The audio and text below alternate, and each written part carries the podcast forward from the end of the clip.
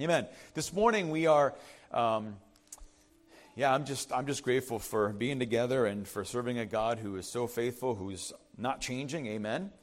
Um, who is constant, and I'm just, I'm so encouraged by that.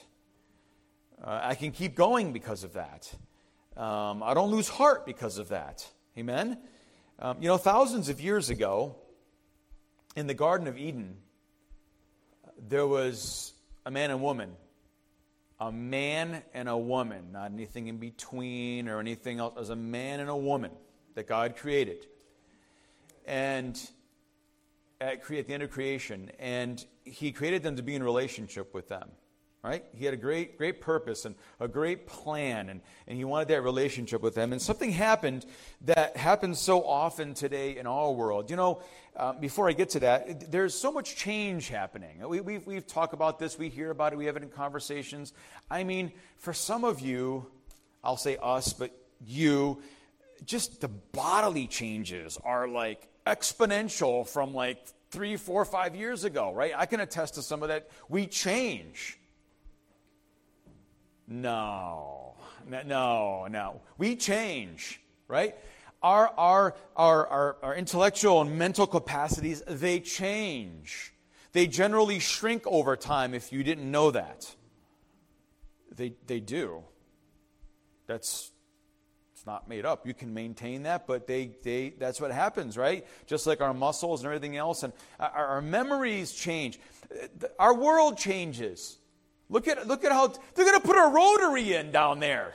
What is up with that? That's a change, you know? Like, and then they're going to change back to a rotary again down at 138 and Route 2. Oh my goodness. My point is, there are changes that are constantly happening, right?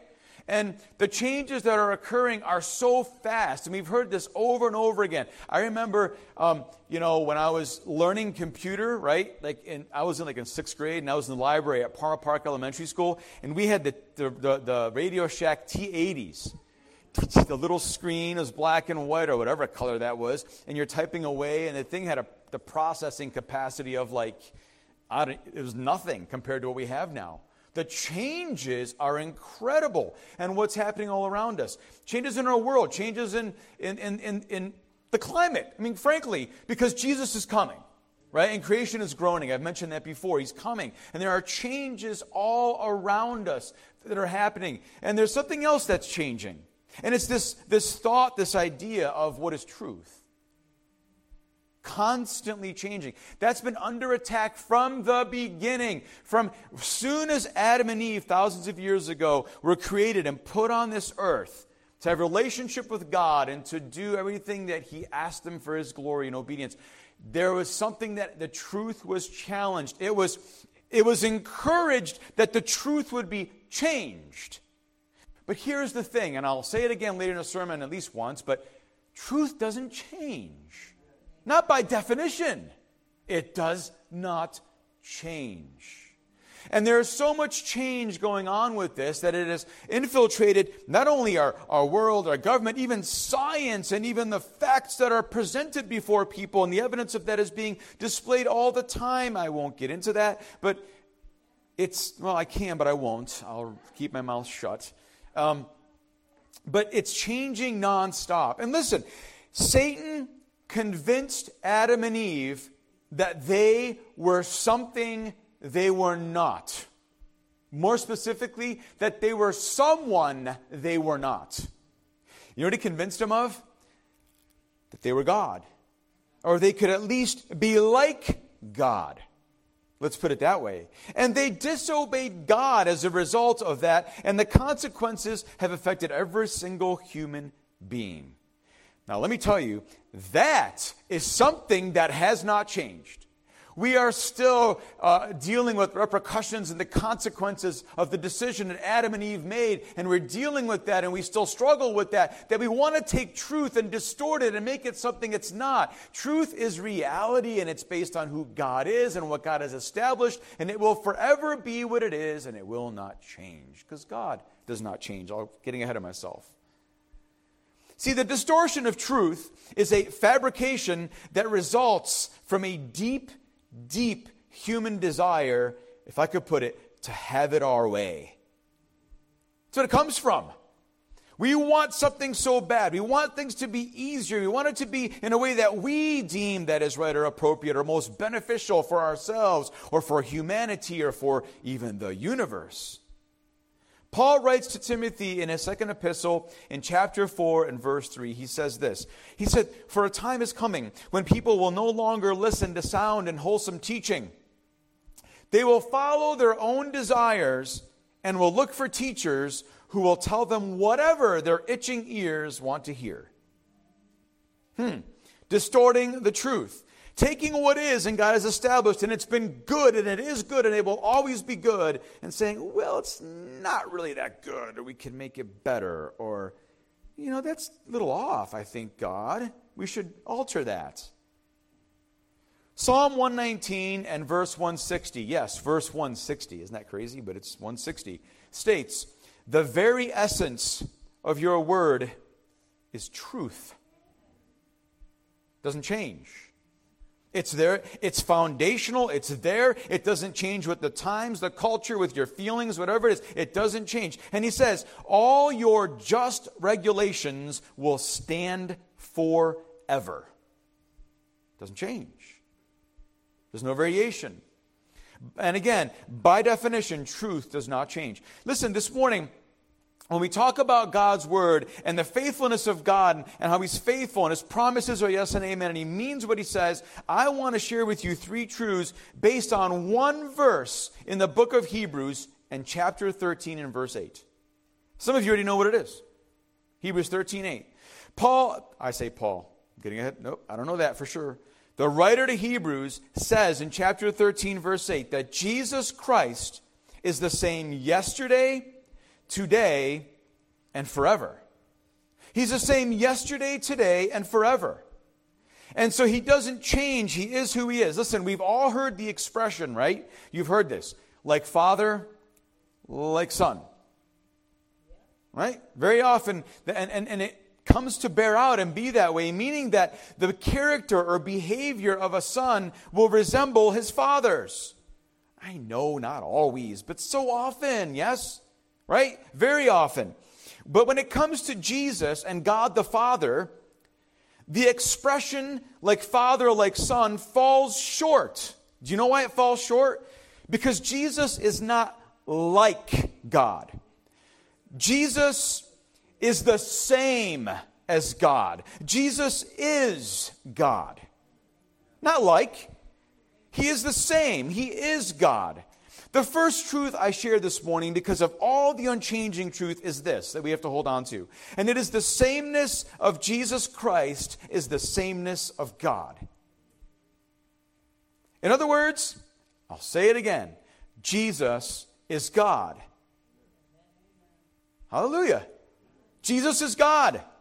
That's as orthodox as it gets. That's as truthful as it gets. That's as fixed as it gets that Jesus is God. At the start of his writing in chapter 1, the writing of Hebrews says, The Son is the radiance of God's glory, and he says that he is the exact representation of his being, sustaining all things by his powerful word.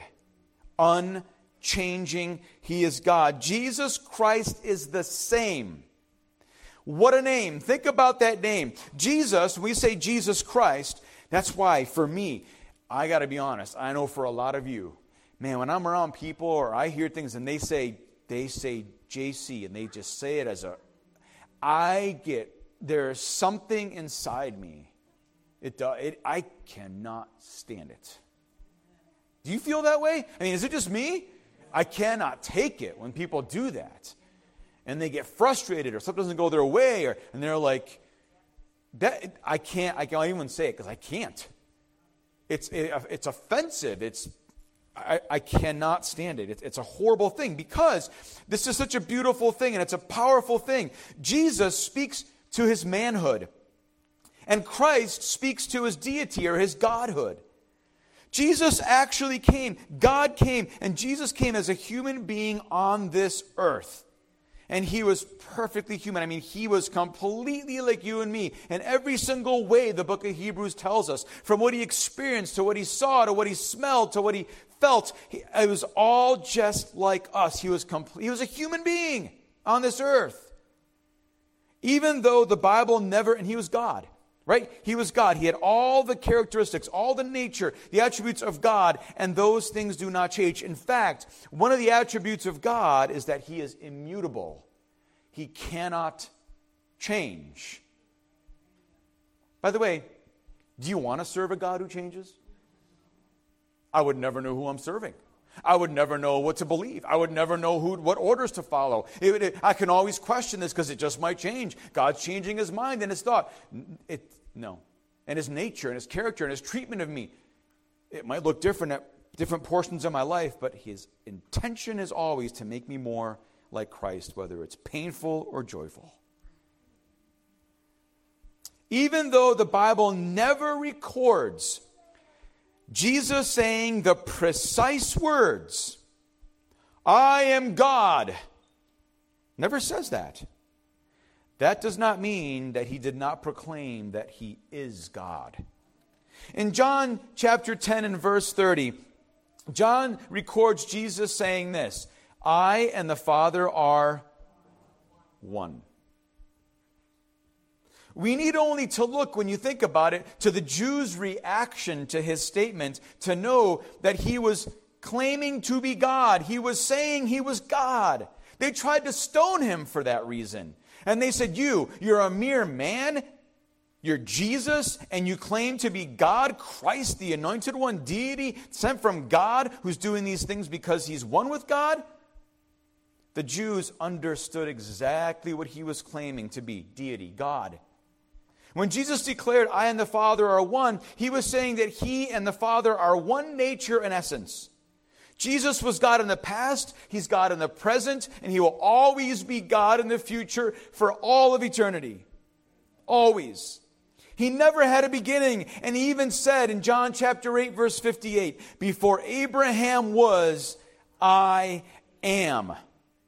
Not was, I am. And that's an expression that says that I am equal to and I am the self existent, self sufficient God of all eternity. I was always there. I don't need anybody. I always existed. And here I am in the flesh. That's what Jesus said. After Jesus' resurrection, Thomas the disciple called Jesus and listened to what he says in John chapter 20 and verse 28. He said, My Lord and my God. Jesus was his Lord and his God. He was Jesus Christ in the flesh, but he was, and at that point, in a glorified version of some sort, he came back in the flesh, but he was there again, present. And when, when Thomas is doubting this, and he realizes and he says, My Lord and my God. And Jesus says, Oh, no, no, don't, don't call me God. He never, never said that. Titus, Paul writes to Titus in chapter 2 and verse 13. He encourages us. Titus encourage, I'm sorry, Titus encourages us to wait for the coming of our God and Savior, Jesus Christ. And you can find that expression in, in 2 Peter chapter 1 and verse 1. Peter writes the same thing about Jesus. He's our God and our Savior.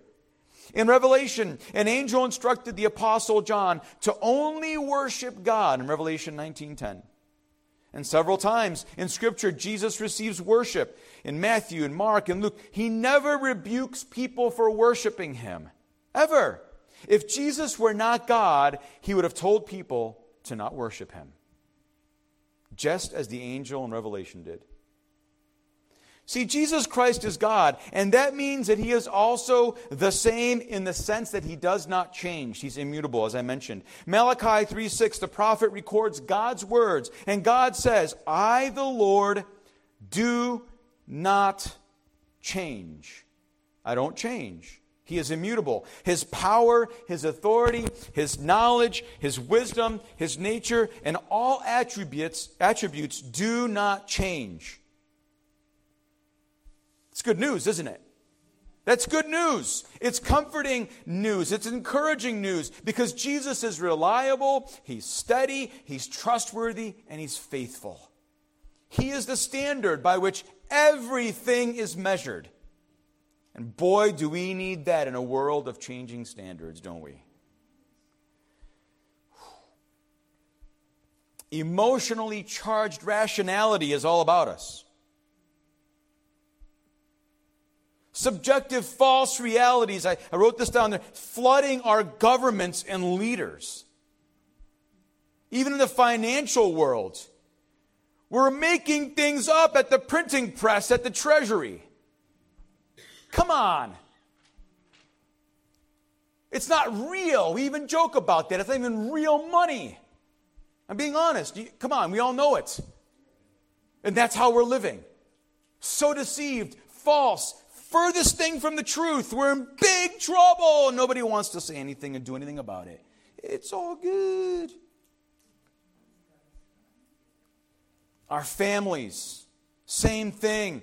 These things are changing, and the standard changes of what a family is supposed to look like and how it operates, and, and the roles and responsibilities. And there's room, and I understand. But listen, God created male and female to be a husband and wife in marriage, and that's what defines marriage, and that's it. That's it. But no, let's let's make it enough said. Jesus Christ is the same yesterday, today, and forever as the only and one true God. Period. That is a truth you can count on. And naturally, because Jesus is God who is unchanging, the second truth I have to leave with you this morning is that Jesus' position on sin has not changed. Hasn't changed. Doesn't change with the times, the culture, or how I feel. And that makes Jesus intolerant. and intolerant. He's kind, but he's intolerant. That's right. Jesus is intolerant of sin because God is intolerant of sin and Jesus is God. On the other hand, so many, even in the church today, even in our world, even all around us, they have taken a tolerant position of sin or on sin. And this does not reflect the nature of Christ. I just want you to know who lives in us by faith now, right? Friends, brothers, and sisters, listen. That does not make me a hater or a bigoted person or insensitive. It makes me a disciple of Jesus Christ. It makes me a Christian. Jesus did not tolerate sin. Tolerance, in one sense, if you think about it, implies the compromise of one's conviction, right? It's in a broader sense, it's, we're also, we're looking at the, we're, we're accepting and we're okay with the changing standard of somebody else's convictions, even if it's not approved by God. And we're like okay with it. We got to be careful of that. You know what happens? The result is that there is over intolerance in moral issues that have made us soft and devoid of conviction. Are you listening? Made us soft and devoid of conviction. I believe, personally, and hear me and hear, I don't care, I, hear me well. I believe, and along with God's disapproval, we have become tolerant about divorce. We have become tolerant about the use of alcohol. Pastor Bob, you're a legalist. No, I'm not. Too far for some of you. Too far. It's too far for some of you, and it's sinful. Stop it. God doesn't tolerate it. I'm telling you, don't play with God. He's unchanging and he doesn't tolerate sin. Knock it off. Put the bottle down. Put the bottle down. I don't know who you are. I don't. But I know that you're here. Knock it off. Put it down. It's not for you. It's not for a disciple of Christ to be taken over and controlled by that, because if you are mastered by that, you are its slave. That's sinful. We have become tolerant about delinquency. Can I give you a practical one? You can, it's fine. I'm going to charge my credit card up, but I don't intend to pay it. you're sinning. Because when you had that credit card, you made a commitment that you would pay it off. You knew there's a penalty if you didn't. Same thing with your mortgage. I know life brings situations and things, I understand that, we help each other. But listen to me, if you have the attitude and the outlook on life that delinquency is okay as a child of God, you're wrong. You're wrong.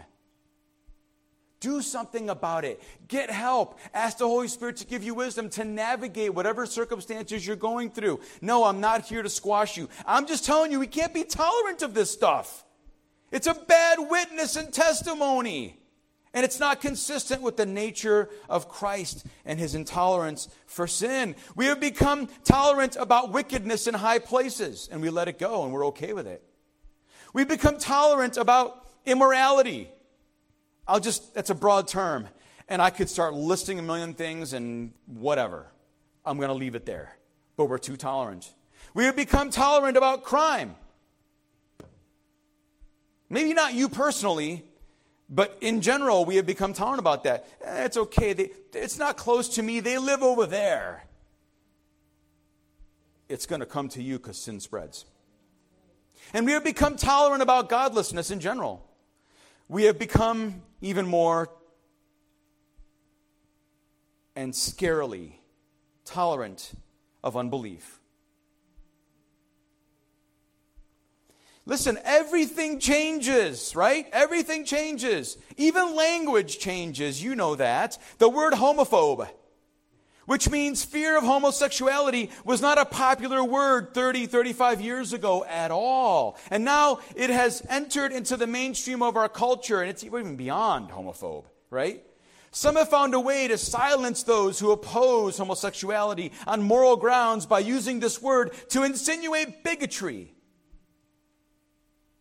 there's another word that means one who has a fear of Christ or Christians. You know what that word is? It is Christophobe. Do you ever uh, hear anyone using that word? Why not? Why not? The world is full of Christophobes, but you never hear about Christophobia. You don't hear it. You hear everything else. And it's used as a tool, as a weapon to distort the truth. And we know when there's distortion of truth, the same Satan that was in the garden is working through terminology. And it's used to fashion our feelings, which ultimately affect our philosophies and our values, and those are all connected. And then policy changes begin to take place. And all of a sudden, the whole world is, well, it's indicative of the fact that it has changed, and yet it hasn't changed because it's, well, actually, it has. It's getting more godless, more wicked, if that can even be possible, but it is. There are other words as well, like holy, righteous, pious, God fearing, that are never used in a positive way outside of church. And there are words like wicked, blasphemous, and heresy that are hardly used anymore to describe the moral rot that surrounds us. We only use it when it's convenient for us, right? When, when, when, when it works for us we can gain something for that in some weird way. I don't even know. Like, no. No wonder there is so much confusion and fear in our world. Truth has been replaced with politically correct language. And I almost know, and I'm saying this because I know that it's almost an archaic term anymore, politically correct. But it hasn't gone away. It's always been there. It's taken on different forms and different words. And by the way, politically correct language is frankly tyranny of speech. Look, I'm not here on some soapbox to be political and whatever. We're talking about being Christ followers. We're talking about Jesus who's the same yesterday, today, and forever. We're talking about Jesus who is God. And because he's unchanging and he's the standard bearer and giver, and he is the one who is the standard. And now we have this thing that he is the one who is intolerant of sin. Let us not become tolerant of sin or any form of it. God help us.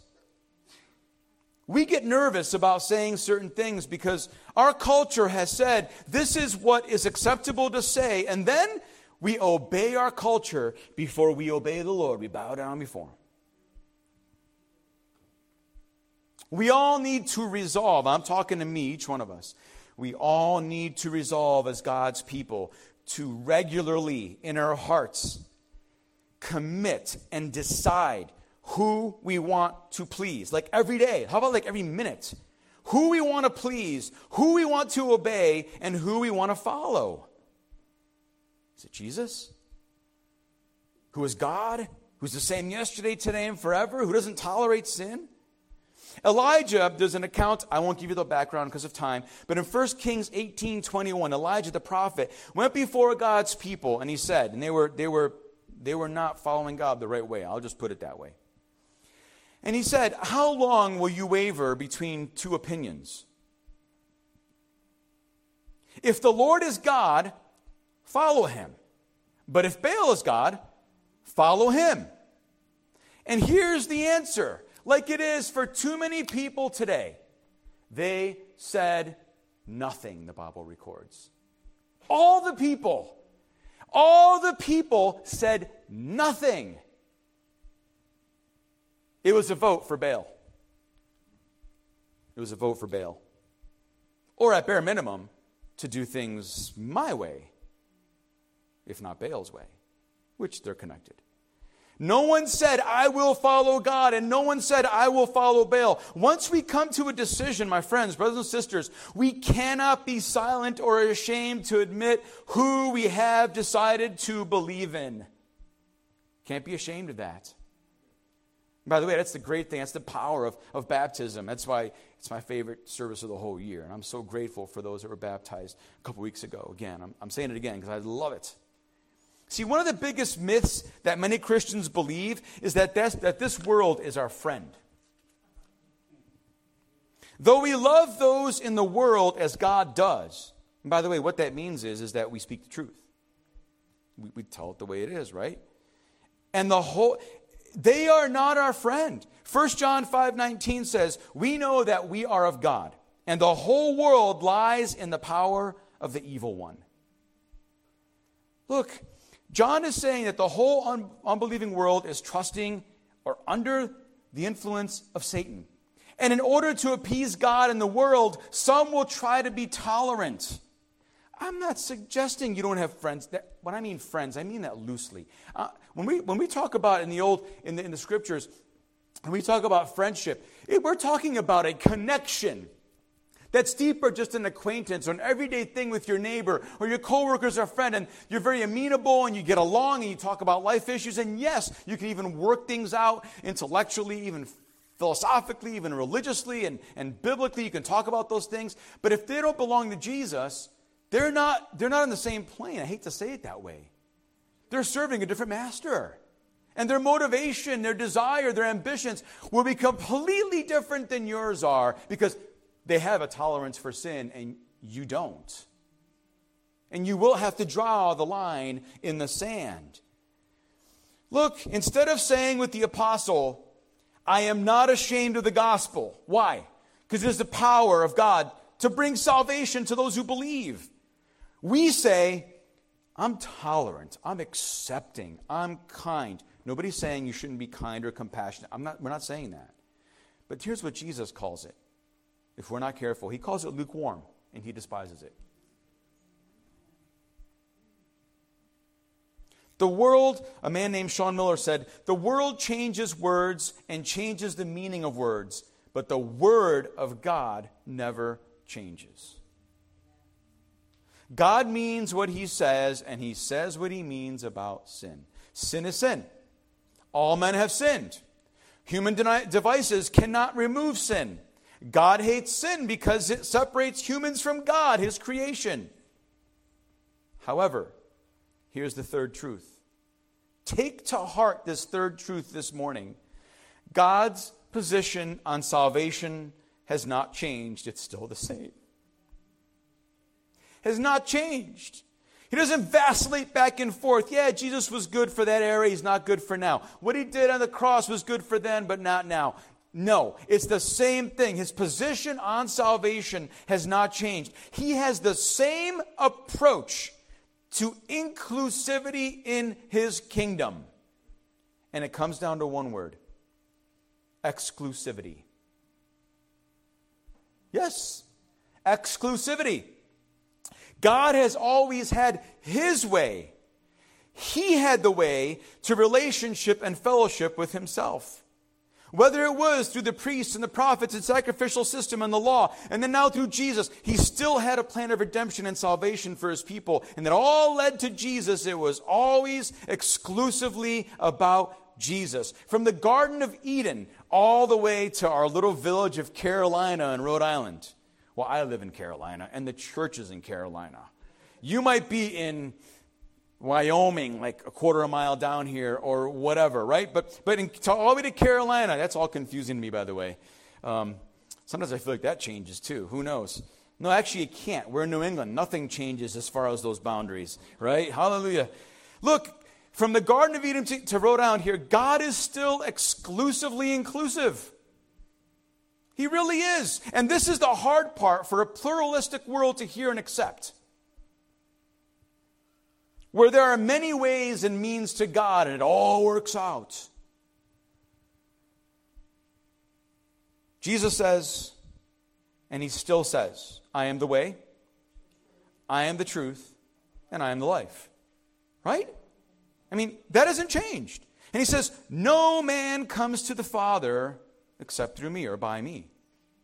No man can do that, only Jesus. But this exclusive means to salvation and the forgiveness of sins is the same plan that God had yesterday and has today, and He will until the end of time to redeem sinful people. Jesus and Jesus alone. There's a false gospel today, and it's called the gospel of inclusion. There are many other false gospels. But the gospel of inclusion. It is simply the old heresy of universalism repackaged and given a new name.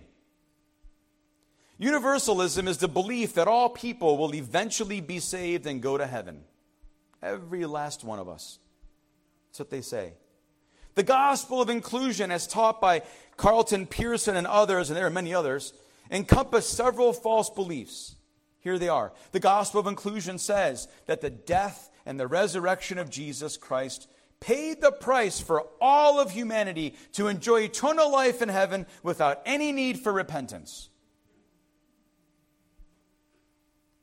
Secondly, the gospel of inclusion teaches that salvation is unconditional and does not even require faith in Jesus Christ as the payment for mankind's sins of mankind's sin debt. Thirdly, the gospel of inclusion believes that all humanity is destined to life in heaven, whether or not they realize it. Oh, man. Okay, anyway. Fourthly, the gospel of inclusion declares all humanity will go to heaven regardless of religion. And lastly, the gospel of inclusion holds that only those who intentionally and consciously reject the grace of God after having tasted the fruit of his grace will spend eternity separated from God. Uh, you got to explain that to me too, because that, that's all like, it's a mess, is what it is. And it's inconsistent with the teaching of Scripture. The gospel of inclusion runs counter to the clear teachings of Jesus and the Bible. Jesus Christ came to save. Jesus Christ came to save. Period. That's what he came for. Mankind has been in a mess from the beginning. Solomon wrote in Ecclesiastes there is not a single person in all the earth who is always good and never sins. In Ecclesiastes 7:20. That's not even Romans 3:23 that all, all have sinned and fall short of the glory of God. This is Ecclesiastes. And here he writes, there's no one who will never sin and not do everything perfectly. I'm paraphrasing. There's no one that can do that, he's writing. And those little bits, think about history, those little bits of glory. If you think about when you read about Roman, the Roman Empire and the, the, the Chinese uh, uh, uh, um, uh, dynasties, the Egyptian uh, rulers, the Aztec or Greek dynasties, those are like, if you even want to add like Socrates and Confucius and Descartes and all these philosophers, and they kind of had like, i am going to, I'm saying this loosely, they had this light, right? They had these flashes of light that came into humanity. They're snuffed out and they didn't last and they don't last forever. As great as those ancient dynasties and as bright as those men of wisdom have been in the past, they are altogether helpless, completely helpless to shine any kind of ray of hope as to the future of mankind or your individual soul for eternity. You can't do it. Look, after all the thousands of years of history that we have to draw upon, and we have lots of it, right? It is painfully clear that mankind is in a messy dilemma. The choices between continuing to trust good people, which we might even deem ourselves to be, or to trust the one who the Bible says God made Christ, who never sinned, to be the offering for our sin so that we could be made right with God through Christ in 2 Corinthians 5:21. It's the choice. Jesus Christ is the same today. He still fixes hearts that aren't ticking in sync with Him by making them new. It's called being born again. It's called trusting in Him, and the Holy Spirit comes and you believe His Word, that you believe that He is unchanging, that He has no tolerance for sin, and that sin has to be dealt with, and you can't do anything about it. And then you humble yourself and you accept that and you change your ways and you say, Jesus, I need you and I believe you, be my Lord and Savior. Paul states this very simply, right? He says in 1 Corinthians 15 9, if in this life only we have hope in Christ, we are of all men most miserable. And he's addressing the resurrection in that chapter. But listen, it would not be enough that Jesus is the same yesterday and today if somewhere down the road he ceased to be Jesus. That's why we have this hope because he rose again and he's alive. This would make, think about it. If we didn't have, if we had just hope just for today and not the future, it would make Jesus just another great person. That's it. But because he is alive forever and he's unchanging, he makes tomorrow and forever relevant. Right? It's relevant, very relevant. Listen, in closing, the context, I'm not going to leave you hanging because you have to know the context. I don't, I'm not going to avoid it. But the context before and after verse 8 in chapter 13 of Hebrews is summarized beautifully by John Piper. And this is what he said The love of money and the rejection of sound doctrine. Because beforehand, before this verse, he's talking about greed and money. And after this verse, he's talking about sound doctrine. It's plain and simple. He says these will be two great deadly forces against the church in the coming years. And what a gift it is that the Bible so clearly warns us, and not just warns us, but helps us. And not just by giving negative threats, but by giving precious and very great promises. The solution to both greed and heresy is this Jesus Christ is the same yesterday, today, and forever. What once was true about Christ always will be true about Christ. So you don't need or want new doctrine because you have Jesus. And what was once satisfying about Christ will always be satisfying about Christ. So you don't need or want money as the way to lasting happiness. Jesus Christ is the same yesterday, today, and forever. The same truth and the same treasure. That's who Jesus is. That's the truth. It'll never change. He is the same yesterday, today, and forever. He is God. He is intolerant of sin, and He is compassionately and yet exclusively the only way to salvation, which is the forgiveness of your sins, so that God might spare you from condemnation and the wrath that is due to those who don't know Him. It can be hard to hear, but yet it's not. Because if you're a follower of Jesus and you're a Christian, You hang on this. You walk in this. You stand on it so firmly that Jesus Christ is the same. He is the same as God. He is God. And because He's God, He doesn't play around with sin. But the way He deals with sin is still one way, and it's Jesus, His Son. Will we share that? Will we hang on to that? I don't know where you are. I don't know where you are in this, these three points, these three, these three truths I shared. I don't know if you're here this morning and you don't believe that Jesus is God. And maybe now, maybe there's something going on. I'm just, I, it's not me. But, but it's the Holy Spirit. It's God, right? His presence. And maybe there's something in your heart and your mind, and something's going on. You realize, man, our world is a mess. My life is a mess. It's because of sin. God created me to be like Him. And then I'm, I'm thinking I'm great, and I do my own thing. And God's like, no. And, and God's like, I, I want you to be with me. And you're, you're feeling something inside you. And, and, I, and I believe it's the Holy Spirit based on the Word of God, because the Word of God, the Holy Spirit draws. He brings us to want to be with God the Father, our Creator, because of faith in Jesus Christ, to be reconciled to Him, so we have a relationship with Him. Maybe that's you, and now you're, you know what? I, I do believe that Jesus is God. Well, let me ask you something. Have you ever asked Him to forgive you of your sins? After you've admitted it and say that I am a sinner, I violate your standard, and the truth is that your law stands forever, and that what you say is reality is reality. And when I go against that truth and your law, the standard, it's harmful on many levels, and my life is evidence of that right now. Do you know that Jesus can forgive you and it'll change your destiny? When you confess Him as Lord and Savior, He'll come into your life and say, Jesus, I believe who you are. I believe in you. You're the same yesterday, today, and forever. And I, and I and maybe, but maybe you're here this morning and and you've been very tolerant with sin. You tolerate it. You're okay with it because it's it's not over the edge. And there, there are some great books written about this, that there are, there are these sins that we tolerate. There are books that have been written about that. And, and they're, they're pretty direct because God doesn't, doesn't tolerate that. But we've accepted certain things to be okay. God says, no. No. Are you there? Are you like just,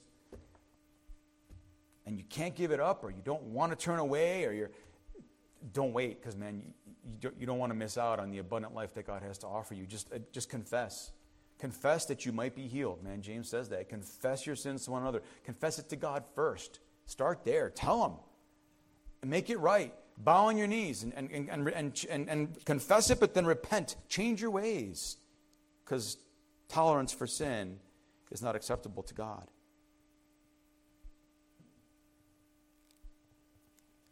I don't know.